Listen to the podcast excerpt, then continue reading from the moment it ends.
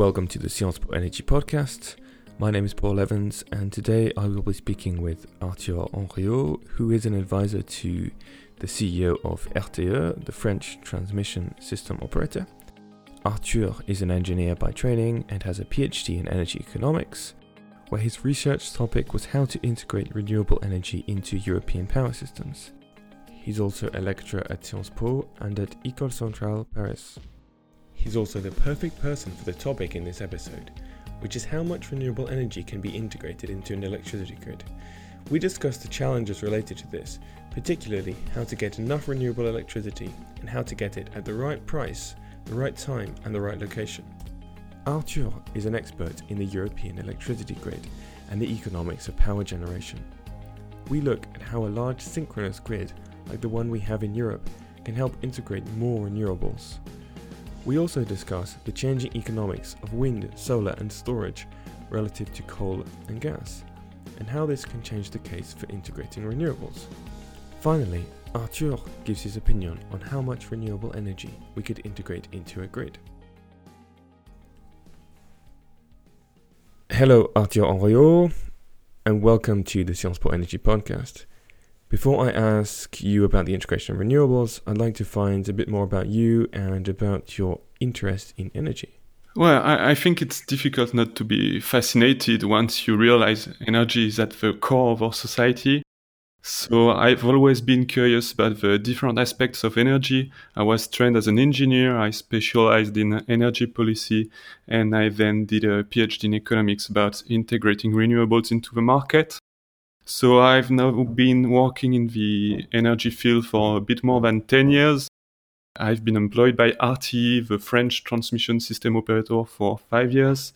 And I'm also a lecturer at Sciences Po teaching uh, economics of energy technologies. Now, we understand that you work for the uh, transmission system operator, so you're very well equipped to answer this question, which is what is it that we expect from a power system? The first thing that people expect from the power system, of course, is the power itself. So when people switch on the light at any time, they always expect to find electricity. Even at times of crisis, like now, when most of the economic activity is stopped, well, the power system cannot afford to stop. Okay, we need to meet demand at any single instant. People look at what happens when they switch on the light. They also look at their energy bills at the end of the month. So you need to deliver the energy needed at every single second, but you also need to deliver this energy for the right price. And then, of course, what people expect nowadays from a power system is to manage the transition towards clean energy mix and to make the green and to make the transition to a clean energy system possible. And uh, as a TSO, of course, you're at the forefront to make the energy transition possible. So we manage system operations.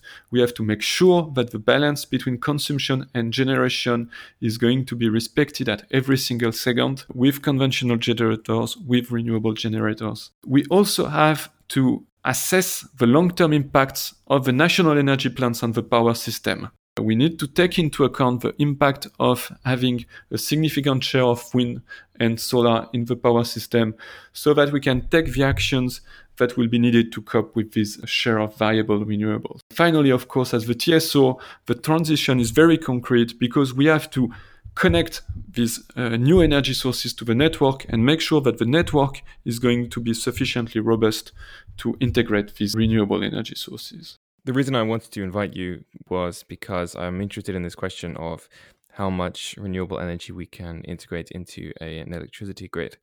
And of course, this is somewhat your expertise.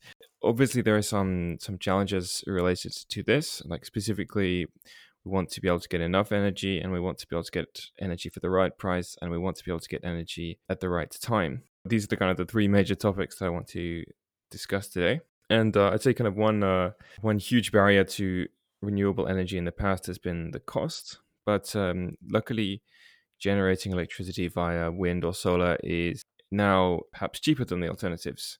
And uh, you know this wasn't the case ten years ago. You know, the cost of solar have decreased about ninety percent, and and wind uh, also decreased, but not quite as much. Can you tell me, you know, a bit about why you think this has happened, and and now kind of how the costs are relative to uh, coal or gas? Yeah, absolutely. So indeed, um, when you work at a transmission system operator, you're really at the forefront of uh, the energy transition and you can see how it develops concretely. Looking at the cost of onshore wind and solar, of course, uh, you can see that the cost for onshore wind have been probably divided by three within 10 years. The cost of solar have been divided by 10 within 10 years. You can look at concrete projects in France and you will see that the results for the last solar or wind auctions are now close to 60 euros per megawatt hour. There has been a significant progress in offshore wind as well. Most experts agree that uh, these low costs have been made possible thanks to a mix of factors. First one being, of course, better technologies. We now have wind turbines with uh, longer blades or higher towers that are able to access better wind resources we have more efficient PV panels and so on. Another significant driver of lower costs is the economies of scale that have been made possible. We now install every year 60 gigawatts of uh, wind farm, 100 gigawatt of solar PV. So uh, it allows to reach significant economies of scale in the production process. And uh, this is especially the case for PV uh, as PV benefits from a high modularity. So it means you can put roughly the same kind of panels on a rooftop in your house or in a 300 megawatt plant. Just put more panels. Coming close to economies of scale, another factor is also the increased competitive pressure between suppliers and uh, maybe as well the increased competitive pressure between project developers as the industry is getting mature. Finally, last but not least, we have of course very significant factor, which is the easier access to cheap financing for project developers. Uh, we should always keep in mind that cost of capital is a highly significant share of the cost of a wind farm or a solar farm. It might represent from 20 to 50% of the project costs. And as bankers got more experienced and confident in these projects and in the support schemes that were implemented in the world, well, project developers have been able to access cheaper financing. Sure. Could you tell us a bit more about these economies of scale in, in solar? Why is the uh, why has economies of scale been so much more important in solar than in wind? Well, uh, you have economies of scale in uh, the single product. So, for instance, by building a larger wind turbine, I can get more energy for costs that do not increase as fast as the turbine. So, this is really economies of scale of the product. But then you have economies of scale in the production process.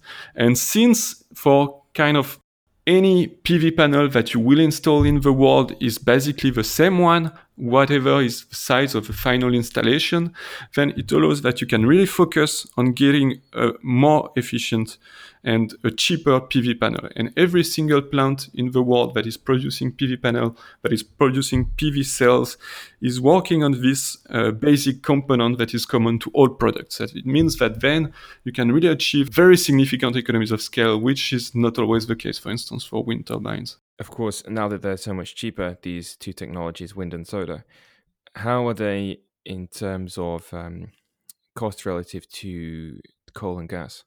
Yeah, absolutely. So that's a key question. And uh, if you look now at the costs worldwide, of course, it will change from one country to another.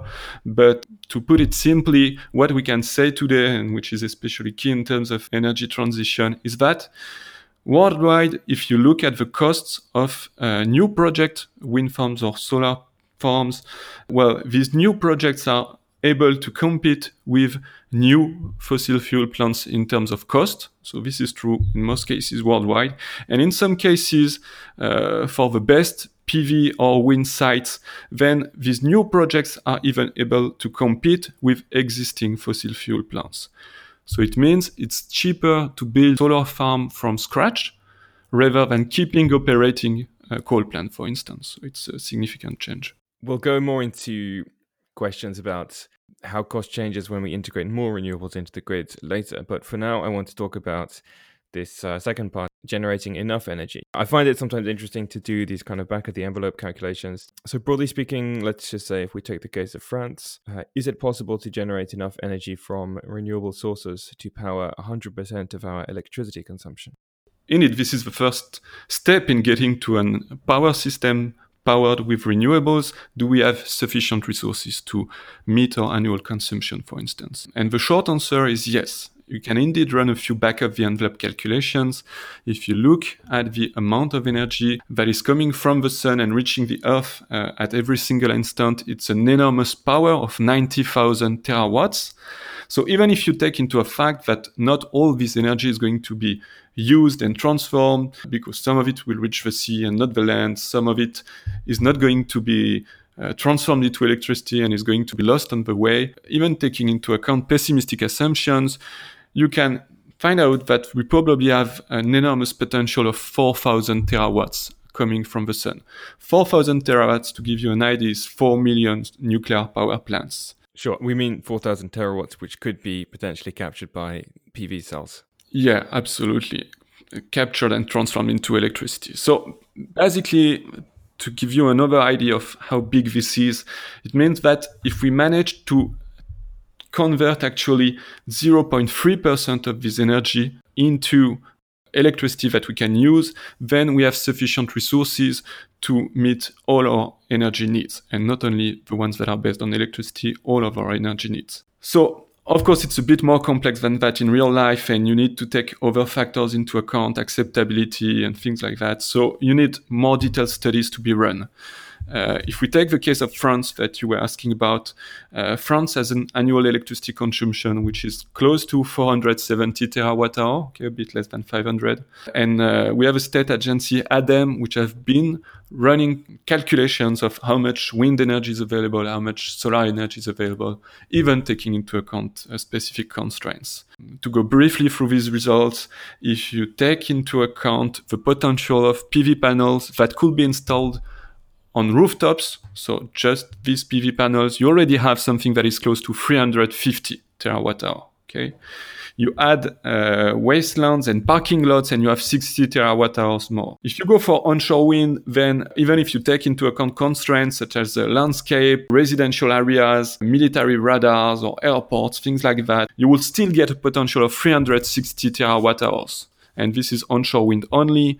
Similarly, for offshore wind, while taking into account other uses such as fisheries and so on, you might reach 170 terawatt hours per year. So you get all these uh, rooftop PV panels, wastelands PV panels, onshore wind and offshore wind taking into account specific constraints, and you already have twice your annual energy consumption. So that's without putting onshore wind in France's national parks and without covering the countryside with solar panels. Absolutely. And it's also not counting for hydropower that already exists and is 60 terawatt hour every year, for instance. When we think in terms of resource, the problem we have is that uh, when you run a power system, you're not only looking at annual consumption. When you look at it from a power system point of view, you cannot just look at the annual uh, generation amount. You have to look at it second by second, okay? As a power system operator, you want generation at every single instant to match production. So this is a more complex question. If we have the annual potential in terms of resources, can we transform it into something that second by second is going to match our needs? And this is a bit of a more complex question, which is especially interesting for a power system operator. We can look at what exists in already in some countries in Europe, for instance. Denmark is famous famous for having a high share of renewables, probably 50% of the generation mix. But Denmark is kind of cheating in a way because it's synchronously interconnected to many other countries, which means that it can benefit from resilience coming from its neighbors who do not have that many renewables. An interesting case is to look at Ireland. Take the case of Ireland, for instance. Ireland is interesting because it does not benefit from such uh, interconnections to neighbors. It is bit on its own to manage its own generation mix. But even in this case, Ireland is still able to achieve rate of wind and solar penetration that, has, that are close to 70% at any single instant. And they can manage a generation mix with 30% of wind and solar, which is already huge. Sure. So that means that the record in in the Republic of Ireland is is 75% at a, at a single time of wind and solar. Yeah, absolutely. And that's the target for the system operator to, to be reached. So So this is what we can already see in the world. So we can see it's possible already for some countries to achieve high share of renewables in the mix. But our job as system operator is also to plan the future and to anticipate what could happen. And uh, that's why RTE has an ongoing study to look at a 100% renewable mix by 2050. Okay. And we're going to look precisely at this kind of questions, whether it is possible to balance the system at any single instant and uh, what this system would look like. Can you explain a bit more then about how the economics of wind and solar are different to that of coal fired or gas plants? Yes, absolutely. So, renewables are very different from, for instance, a gas plants. So, even when you look at the costs in terms of euro per megawatt hour and they are getting closer, the structure of this cost is still going to be very different. And the main difference is that in the case of a solar Uh, installation, or in the case of a wind farm, then most of the costs are going to be investment costs. Okay, it means you have to spend the money now in order to be able to generate power for the next 20, 25, 30 years. It's very different from a gas plant, which is going to burn fuel. So the gas plant is going to spend a significant part of, it, part of its costs when it's going to be burning gas, when it's going to run. The impact in terms of cost structure is going to be very different, and the impact in terms of financing is also going to be to be very different, since you have to fund most of your money now before you get the actual revenues. Another thing that is then related to this point is that then the marginal cost of running your solar or um, wind farm are going to be close to zero. Once you've built your wind turbine, then it costs almost nothing to generate energy. A wind farm or solar farm, as long as they are able to generate, as long as there is wind or sun, then they will be to, willing to generate even at prices that will be close to zero. And this again is very different from a gas plant, which is only going to run if the electricity if the electricity prices are higher than the fuel costs.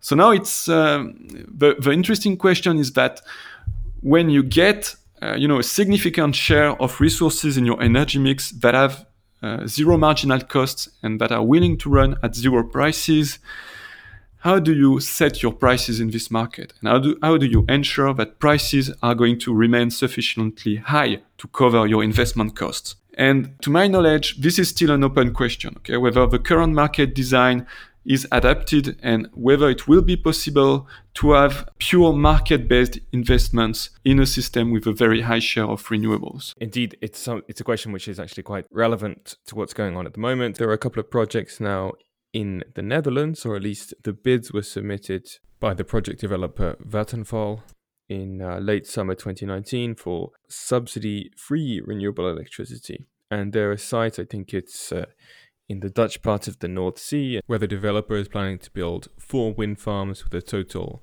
of one and a half gigawatts. So, do you think that subsidy free renewable electricity is a model that will be common in the future and it's something that we should start thinking about more?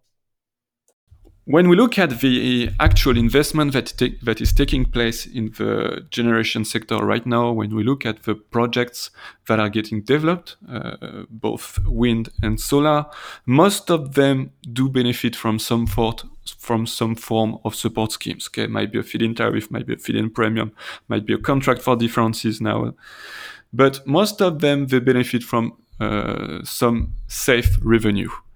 And it's important to keep in mind that you know it's very different from a producer to get a contract for difference with a strike price that is close to market price, and it's very different from having a revenue that is purely based on market prices. Okay, in the first case, maybe you do not get much more money on average, but you can show your investors that they are going to benefit from a safe revenue. And as we have mentioned, earlier, capital costs are very important for a renewable project, whether it's wind or solar.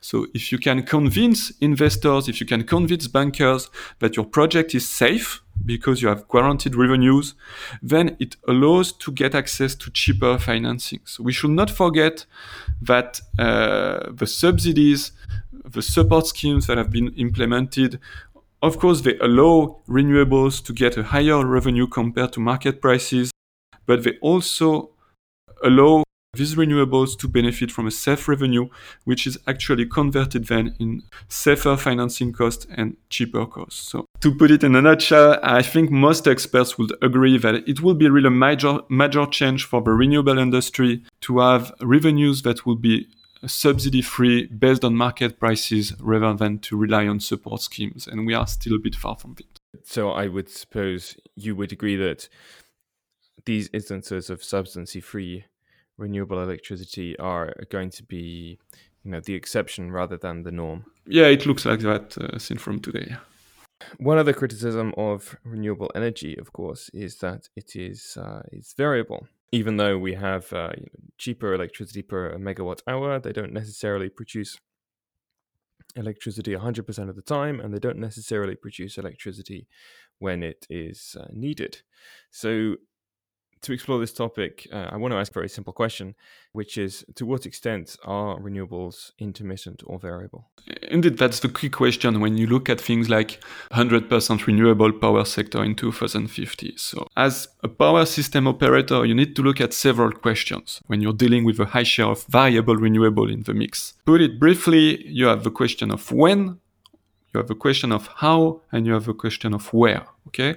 So when will i need electricity and what will be the capacity available at that time? Uh, if you look at a concrete example the peak of electricity consumption in france is a peak that happens at 7 p.m during the winter. And at that time it is clear that you will have little sun available. Then you have to make sure that you will have enough hydropower, wind power, biomass storage available at that time. And if you look at onshore wind, for instance, the average load factor uh, in France is probably something close to 21, 23% year on year. But we have hours with less than 2%, even during the winter. Okay, so that's the kind of question that we have to address. As I, as I have mentioned earlier, continental Europe benefit from interconnections between neighbors. So you do not have only to rely on the generation mix in France, you can rely on the generation mix of Western Europe. But even when you look at this larger scale and you benefit from an average production across the different countries in Europe with wind productions that are not perfectly correlated from one country to another, even when you look at that, you can still get a few hours uh, with less than 5% production for uh, wind farms. So that's the kind of challenge that you have to deal with, which is related to, you know, this uh, will the generation capacity be available when you need it? Then you have the question of how, okay? Wind and solar production will change across time. So they are sometimes called intermittent. Probably uh, the term of variable is uh, more adequate. But your system as a whole is going to have to be able to cope with these variations. And to give you an example of a challenge that we face, system operators contract services to ensure that there will be some plants that are able to react quickly in case something happens to the system. So some plants will provide what is called frequency regulation services. And these plants will be able to increase their production, to decrease their production.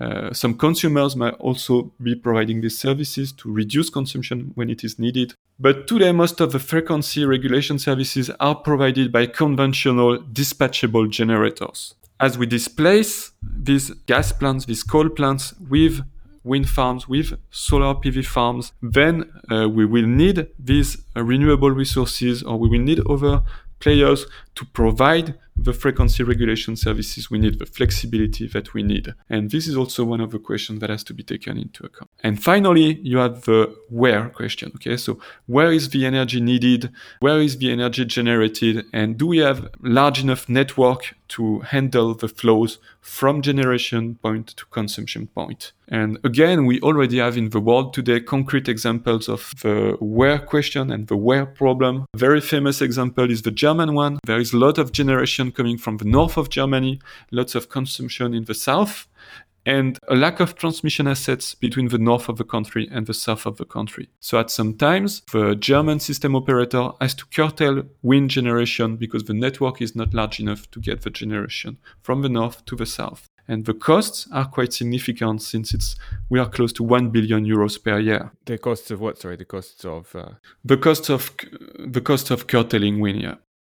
Can you explain a bit more about curtailment? You know i understand that it's it's decreasing in in europe so Do you still think it's a big problem? Yeah, that's a, that's a very interesting question because the word curtailment is actually a word that is used for very different situations. Okay, uh, we've mentioned the example of Germany and the case of curtailment that is really limiting output of wind uh, farms due to constraints on the network. Because I am not able to get the production from the north to the south, I have to limit the production in the north, substitute it with production in the south. And in the case of Germany, the amount of wind energy that is curtailed every year is close to 5 terawatt hours. So it's something that is quite significant. It's 3% of the wind energy.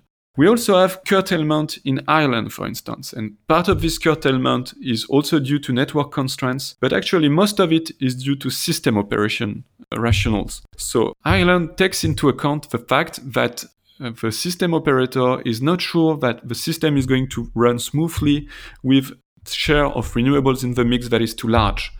And uh, the system operator set a limit of 65% today for wind and solar in the generation mix at a single time. So it means that at some point, if there is more wind energy or more solar energy that is generated, they will limit again the production of wind energy and solar energy to start some dispatchable synchronous plants and make sure the system operation is safe. So this is another form of curtailment. And in Ireland, we are again the same order of magnitude, probably 2% of wind generation that is curtailed due to network constraints and 4% that is curtailed due to system operation rationals. Okay. So these are the kind of maybe more negative curtailment that we need today because the network is not sufficiently robust or because we are not sure we can ensure safe operations with too significant amount of uh, wind, for instance.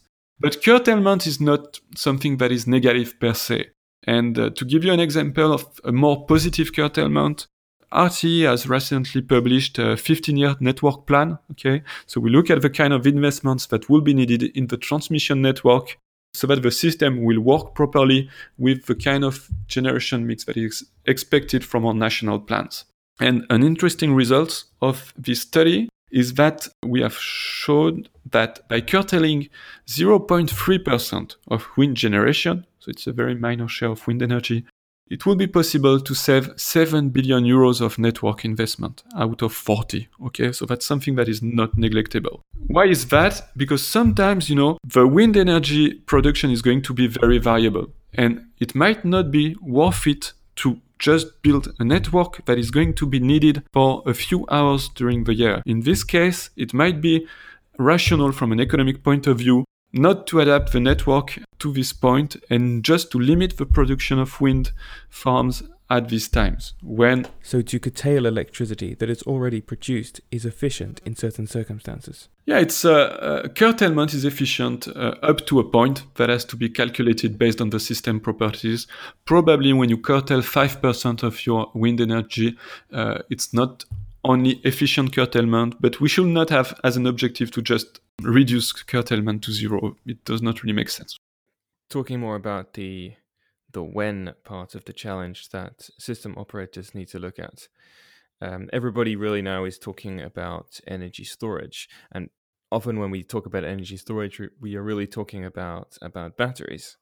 So another thing which is good about batteries is they, like wind and solar, have got much cheaper over the past over the past ten years. Why is storage getting so much cheaper?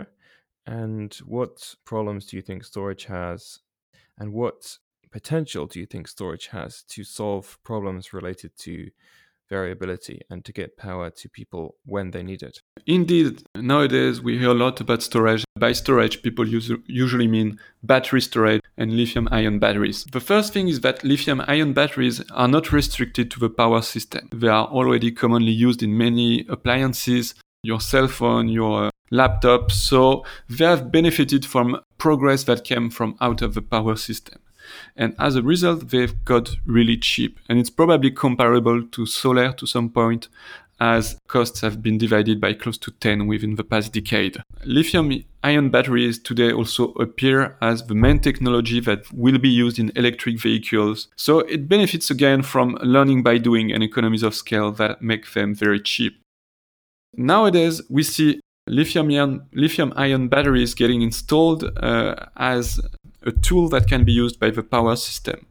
Um, we already see some stationary storage. Uh, battery storage have proven to be a very competitive technology for providing the frequency regulation services we are talking about. Many projects have been built in Germany or the UK to deliver these services of uh, flexibility to the power system. Tomorrow, we might have even more batteries connected to the system as electric vehicles develop and get connected to the power system. Again, to give you an idea of uh, the impact it could have, if we think of 15 million electric vehicles connected to the grid and acting in a flexible way in France by 2035, uh, this is a case that RTE has been studying and a study has been published last year. Uh, well, having 15 million EV acting in a flexible way means that we will have 10 times the capacity in terms of flexibility uh, we will have 10 times the capacity of the pumped hydro storage plants we have in France. So this is something that is really significant and something that is very helpful for the power system operator. There is indeed a strong potential for lithium ion batteries to play a role in the system tomorrow. Batteries can be used to store the energy at some point and uh, deliver it a few hours later when the for instance, to store the electricity that is generated by solar PV during the day and uh, use the energy at night. So it can prove quite useful.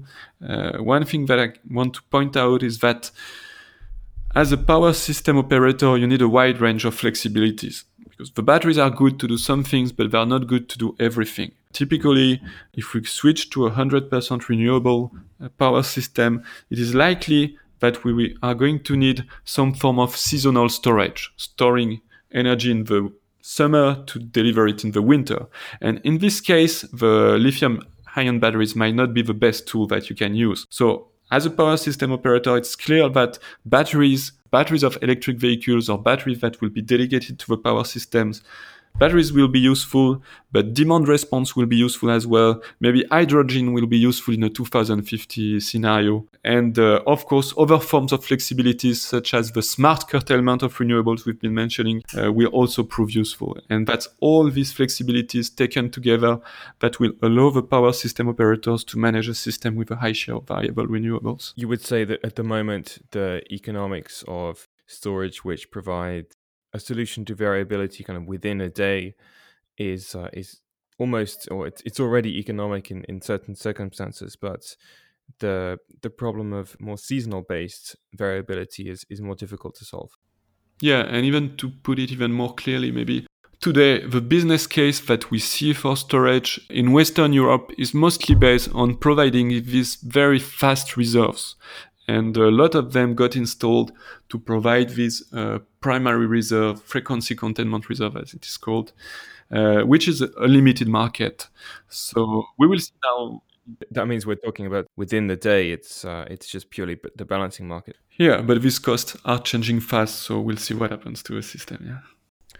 You talked briefly there about hydrogen, and there's a hope that we can generate hydrogen using electrolysis powered by renewable electricity and that this can solve part of, let's call it, the, the seasonal challenge to variability in renewable energy. Now, I've been reading a few studies, particularly one published by the IEA last year, and we understand that, that right now this uh, model isn't quite economical, but do you think that it, it will be in the future? Yeah, it's it's clear that there is nowadays a momentum of hydrogen. Everybody is talking about hydrogen. Sometimes people get kind of confused between the different uses that can be made of hydrogen. RTE also published a, stu- a study on hydrogen looking at the different cases that could be made and uh, the economics of these cases. The conclusion of this study is that today there might be a case for clean hydrogen as a substitute to dirty hydrogen that is already used by many industries to pr- produce fertilizers, to refine oil. So the industry uses dirty hydrogen that is made through steam, natural gas reforming, for instance, and we could substitute it with clean hydrogen that is made from uh, electrolysis of clean electricity. Now, the question is whether the business case is sufficient today, and it's clear that with today's technologies, it's difficult for clean hydrogen to compete with dirty hydrogen. But it makes sense if you look at the kind of carbon emissions that could be avoided by uh, switching to clean hydrogen. There is a second large use that is this seasonal use of hydrogen in the power system to meet the viability of renewables. And well, our studies concluded that up to 2035, when you look at our national energy plans, it is likely that we will not need hydrogen until then. Uh, we have sufficient flexibility from nuclear, from hydropower, from other forms of flexibility. But now, when we get to a 2050 power system, we'll see whether hydrogen makes sense or not. So, the final question, which is why we're here today, is if we take into account our constraints, which are getting electricity to people in industry when they need it and where they need it, and for a relatively low price, how much renewable energy can we have on a power grid? And this is whilst taking into account you know, changes in the economics of underlying technologies of storage and generation that we might have in the next, let's say, 10 or 20 years. Part of our job as the uh, system operator is, of course, to look at the possible futures. And we look at it because if you need some transmission line to get out of the ground, for instance, then it takes many years. So you'd better be ready. And uh, of course, as part of this forecasting job that is then used by the ministry to adjust the national plans, that is then an input to many studies that are produced, we look at these different scenarios. One of them is indeed is the 100% renewable scenario. We also look at renewable and nuclear, for instance. If you want to know whether 100% renewable scenario is possible, uh, you have to look at these points that we've mentioned, uh, whether we have re- the resources, whether we can operate the system safely, uh, whether the markets will be able to deliver the right investment and operation signals. And then you have the question of the transition. And when we discuss about all these topics, we talk of we talk about the energy transition. Once you have the right target and you know the target is possible, you also have to make sure that the transition to the target is also possible. So if we just think of the target, then the studies that we are uh, doing right now, they will tell us whether a 100% renewable scenario is possible, what it means for the power system, this is a very complex study, so I'm not able to guess what the results will be. But you can infer uh, a few things from looking at current cases, and uh, we've mentioned the case of Ireland, of course, which is a very good example. Ireland, as, a, as an island, is able to reach an average of 30% of uh, renewable electricity generation in its electricity mix. But Ireland suffer from not being synchronously interconnected to other countries. Ireland has little hydropower. So from this, it's easy to estimate that probably uh, 50% share in uh, a large synchronous area such as continental Europe will be easy in a way. So uh, if we have hydropower, if we have interconnections, 50% is already probably doable. And we have studied such, such a scenario in one of our long term adequacy studies published in 2017. So 50% is easy. Now, to know uh, whether going from 50% to 100% is going to be that easy, we still have to demonstrate. And then there is, of course, the question of the transition to the target. And this is a question that cannot be ignored. We've seen areas that had been very successful in developing wind farms, for instance, meeting an increasing level of opposition. So it's the case of Germany, with many wind farms being blocked in permitting issues right now. Uh, Germany installed more than 6 gigawatt of wind farms in 2017. They only installed close to 1 gigawatt in 2019. Uh, we also have cases in the north of France a significant share of the wind farms get, that got installed in France uh, have been installed in the north, and now there is increasingly local opposition to new wind farm projects. So reaching the target is not easy, and it's likely that as the development pace increases, we will meet further opposition. Give you an idea of the kind of pace we have to reach. Today, we connect more or less 2 gigawatt of wind and solar projects in France every year, and we have to go up to 6 gigawatt per year of onshore wind and solar, and we need on top 1 gigawatt of offshore wind connected every year to the network. So, of course, it's a technical challenge, but it's also a societal challenge. Will people be willing to accept this project and their consequences? Thank you very much for coming on the Po Energy podcast. Well, thank you. Thanks again. Very interesting discussion. Thank you for listening to the Sciences Po Energy podcast, recorded and produced in Paris by Paul David Evans with help from Sirvaj Barhodar. If you like the podcast, then feel free to leave a rating on iTunes or wherever you are listening. And if you're an undergraduate student and you're interested in energy, then have a look at the program offered by Sciences Po.